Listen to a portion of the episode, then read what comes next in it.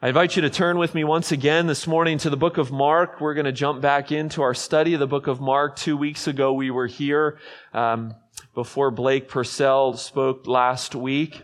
And you might remember Jesus had wandered outside of the borders of Israel into regions uh, that were primarily Gentile regions, and there he came in contact with two people in particular, a deaf and a mute man and a Syrophoenician woman. And we were reminded that he loves to give to those who don't deserve and know they don't deserve, and that he came to meet us in our need.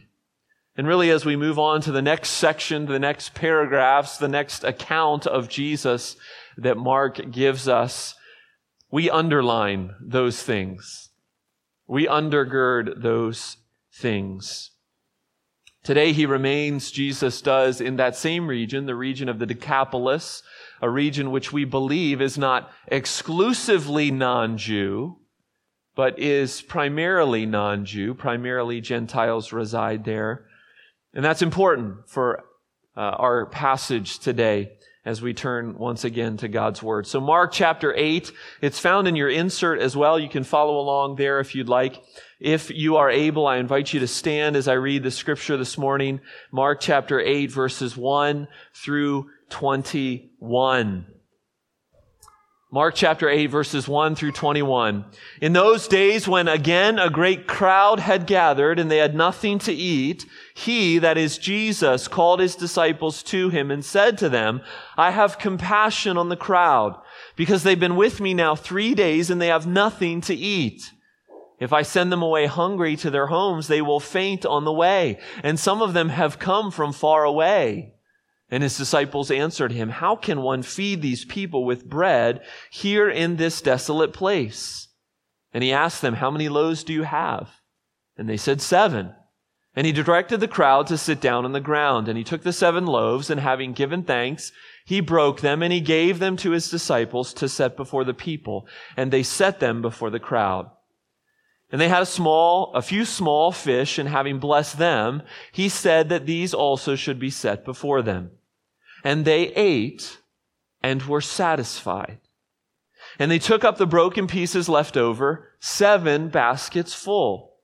And there were about 4,000 people. And he sent them away. And immediately he got into the boat with his disciples and went to the district of Dalmanutha. The Pharisees came and began to argue with him, seeking from him a sign from heaven to test him. And he sighed deeply in his spirit. And he said, Why does this generation seek a sign? Truly I say to you, no sign will be given to this generation. And he left them. He got into the boat again and he went to the other side. Now they had forgotten to bring bread and they had only one loaf with them in the boat. And he cautioned them this is the disciples saying, watch out, beware of the leaven of the Pharisees and the leaven of Herod. And they began discussing with one another the fact that they had no bread. And Jesus, aware of this, said to them, why are you discussing the fact that you have no bread? Do you not yet perceive or understand? Are your hearts hardened? Having eyes, do you not see? And having ears, do you not hear? And do you not remember? When I broke the five loaves for the five thousand, how many baskets full of broken pieces did you take up? And they said to him, twelve. And the seven for the four thousand, how many baskets full of broken pieces did you take up? And they said, seven. And he said to them, do you not yet understand? Amen. This is the word of the Lord.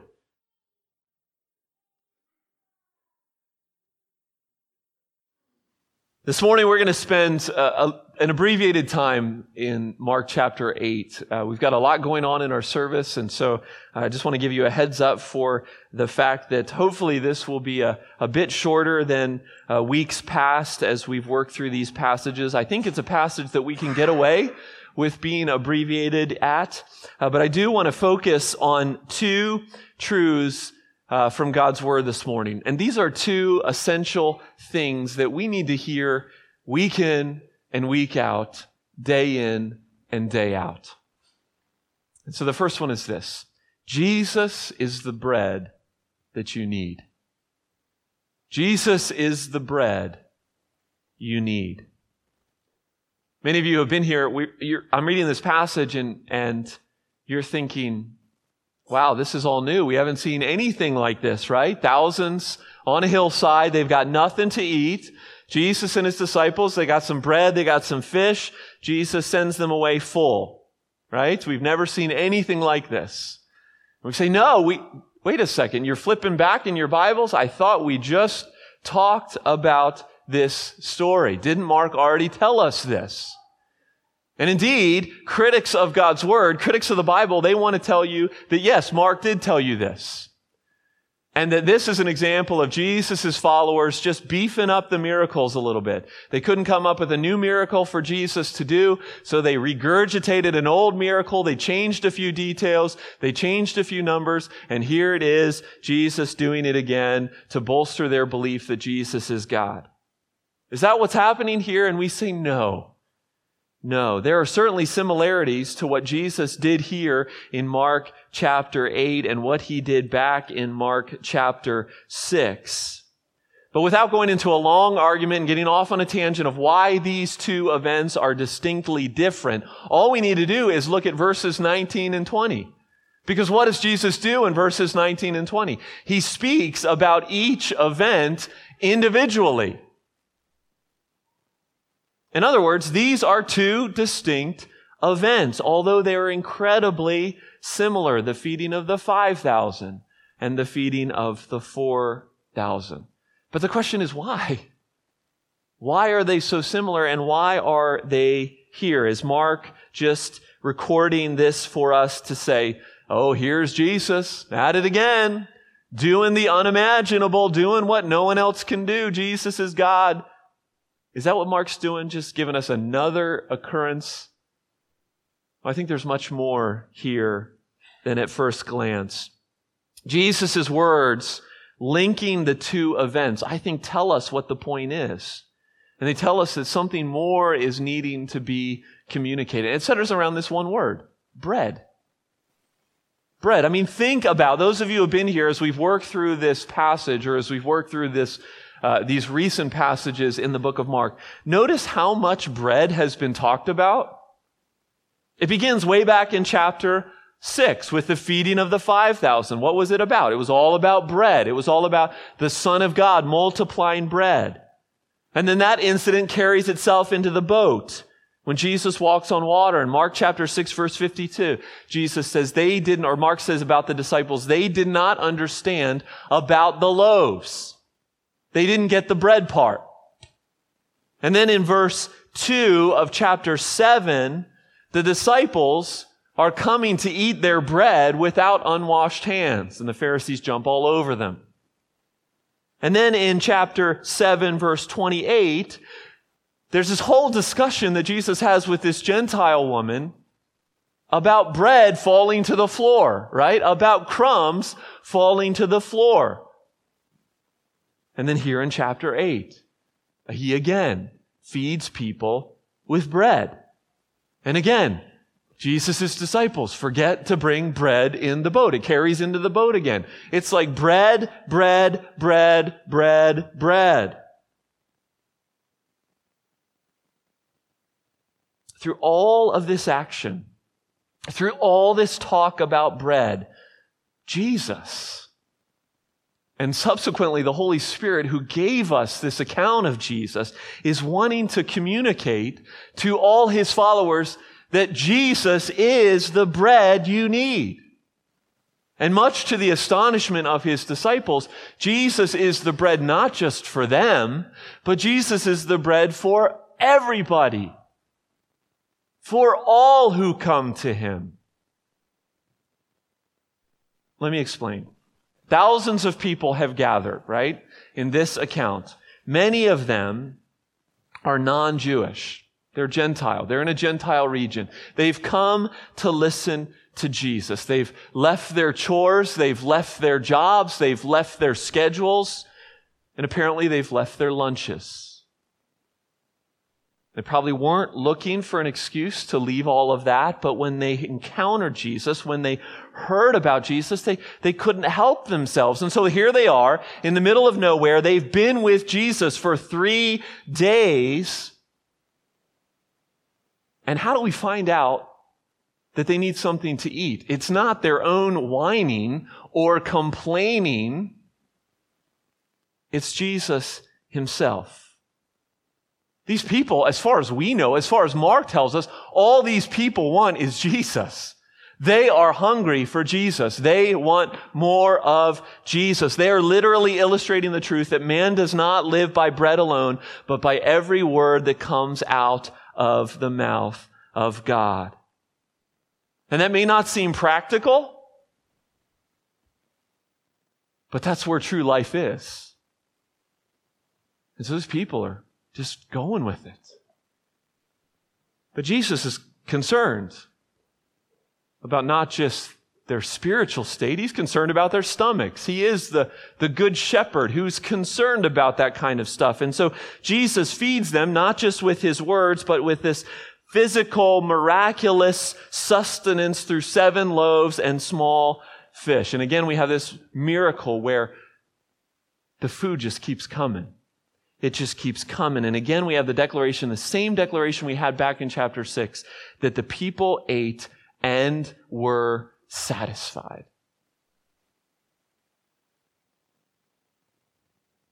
And not only did Jesus produce enough for everyone to be filled, but just like the first time, there is leftovers. But do you notice a difference in the leftovers? Last time there were 12 baskets left over. And the word that was used for basket was a Greek word that has the connotation of a small basket. Twelve small baskets for Jesus' twelve followers. Twelve men who were representative of the twelve tribes of Israel, God's people.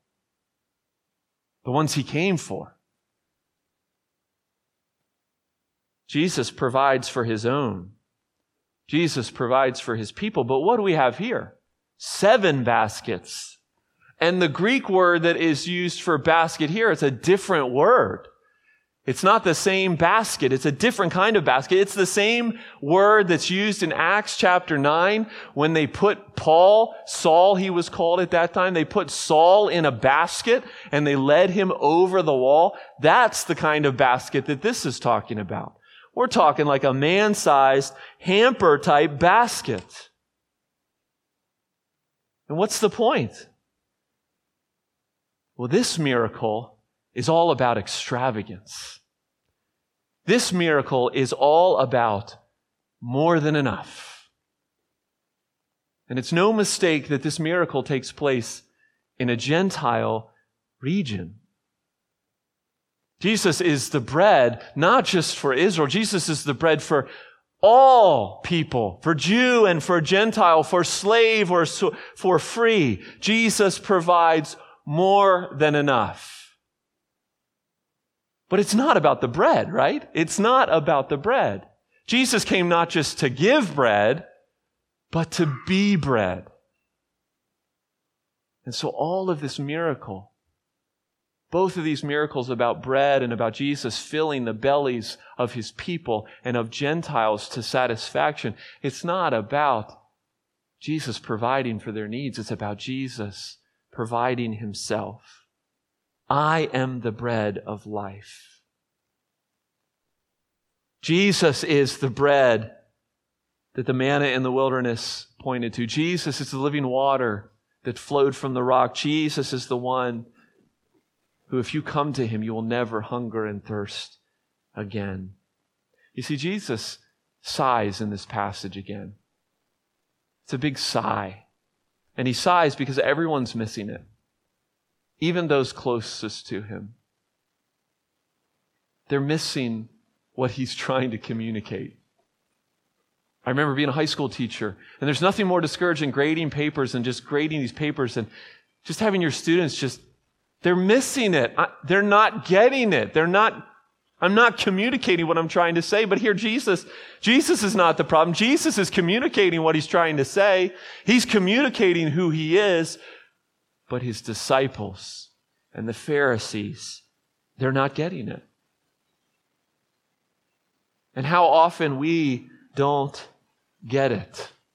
Oh, I know we get it intellectually. I get it intellectually. We come here and we sing about Jesus being our all in all, but then we go out and we fill ourselves with all sorts of imposters. Jeremiah 2:13 They have forsaken me the fountain of living waters and have hewed for themselves broken cisterns that can hold no water. I know I'm guilty of that. Jesus is the bread I need.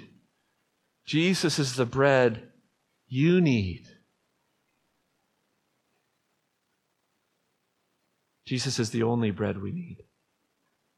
That's the first thing I think Mark wants us to see this morning. And the second truth is this Jesus calls you to believe. It's pretty simple. Jesus calls you to believe. To believe that first point, to believe that Jesus is the bread that you need. Not just once in your life, in order to guarantee eternal life, but every second of every day. Jesus is the bread you need. And not just believe in him, but want to know him and to live in him and to know that he is enough. And Jesus cautions his followers here too in this next section to be mindful, to be watchful of those things that cause us to lose focus. As we move back into the passage, into the account, Jesus is now back on the western side after this miracle. He's back on the western side of the Sea of Galilee, back into primarily Jewish territory. And he runs across the Pharisees, who are now, at this point, they're hunting Jesus. And they immediately confront him. They want a sign. They want a sign that he's legit, that he is the real deal. Of course, we think to ourselves as readers, what more do they need? What more sign do they need? They don't need more evidence, and that's true of the Pharisees' hearts. They don't need a sign. All the evidence in the world wouldn't change their hardened positions. And this is where Jesus sighs specifically and gives the strongest of answers. Truly I say to you, no sign will be given to gen- this generation. And then he turns away from his the religious leaders of his day and he turns to his disciples. Surely his disciples are finally getting it, right? He just did the same type of miracle that he did before. There's bread all over these accounts.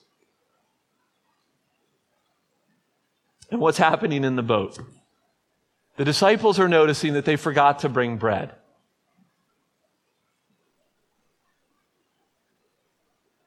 Jesus says, Watch out.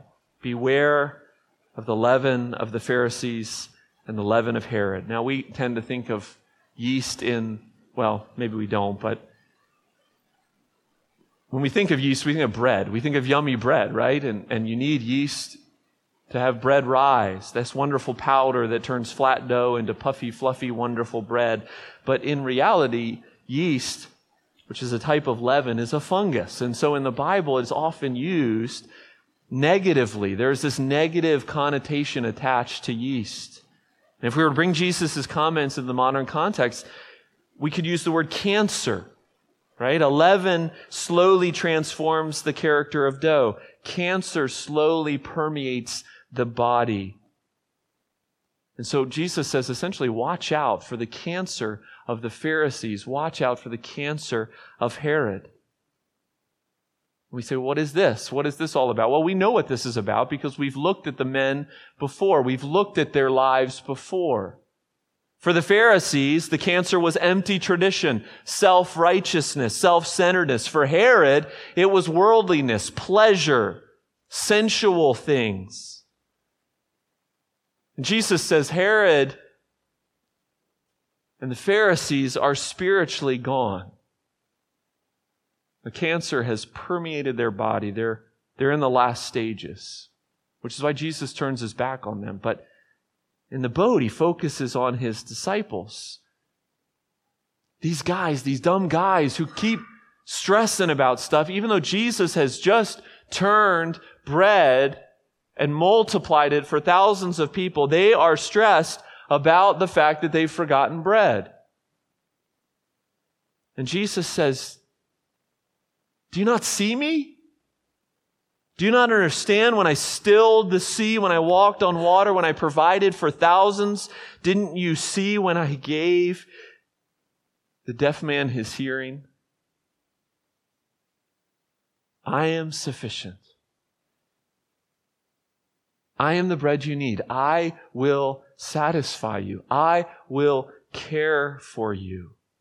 So believe me.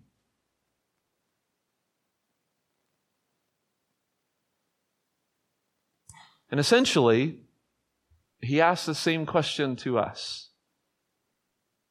The same question he asks here Do you not remember? Because when we forget who God is, when we forget what He has done, when we live our lives as if He doesn't exist, it's unbelief. And Jesus says, Believe. Believe me. Every morning when you wake up, believe who I am. Are you stressed about the politics of the day? Remember, King Jesus sits enthroned today holds the hearts of every leader of every nation, of every country, of every people. Are you stressed about your finances? He who clothes the sparrows will certainly clothe you. He walks with you. You are united to him. You are filled with his spirit. You are not orphans. You are his children. And yet, how easily do we live as orphans? You see, this morning, the Holy Spirit just wants us to remember that Jesus is the bread that we need.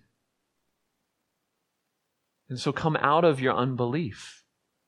Recognize and remember who He is.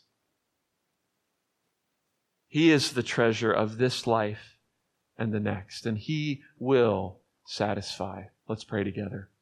Father in heaven, thank you for your word this morning. Thank you for the message of the gospel which Mark proclaims to us over and over and over again through Jesus' life, through Jesus' miracles. Father, we confess, even though we sit here and we think, how could the disciples have missed it? We confess that we're no different.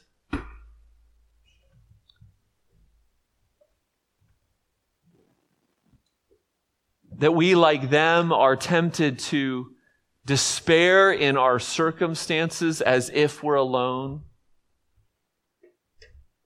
to stress in our need as if the all sufficient one is not our God. Oh, Father, this message is so simple and yet it's so hard to live. Father, in every area of our life, in every success, in every sorrow, in every joy, in every pain, in every relationship, in every task.